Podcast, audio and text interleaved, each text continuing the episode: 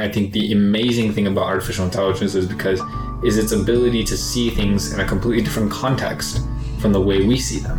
And so in that, in that sense, I say it's diverse. It's actually it's not human. It's not better than human.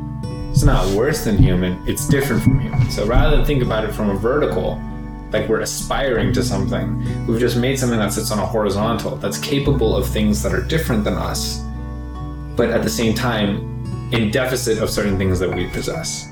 Humans are inherently flawed and not so great in isolation, only good in spaces where we have molded and been the architects of the world around us. Um, and on top of that, like you know, we have different intelligence. We have different, uh, uh, different organisms have different types of intelligences and abilities, which succeed in very specific areas. Which goes back to that initial point I was saying, right? It's like AI is not going to be this general purpose, all father type of computer which annihilates everyone how arrogant is it to assume that our form, our ability, our abilities with cognition are the superior thing?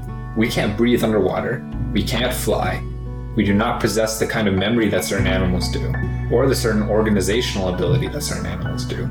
We are not capable of auto regeneration. We are not capable of any form of bioluminescence or changing camouflage.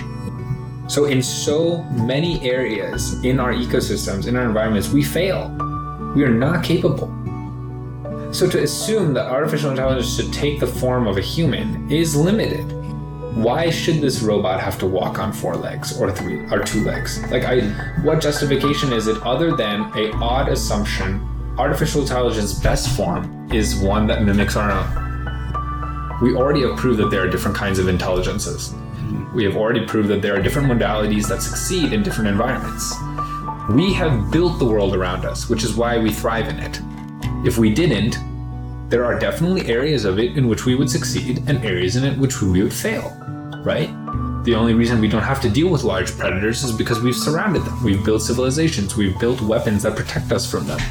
If we did not have those capabilities, there would be times a day where we didn't go out. We would have different strategies for dealing with it, different defense mechanisms.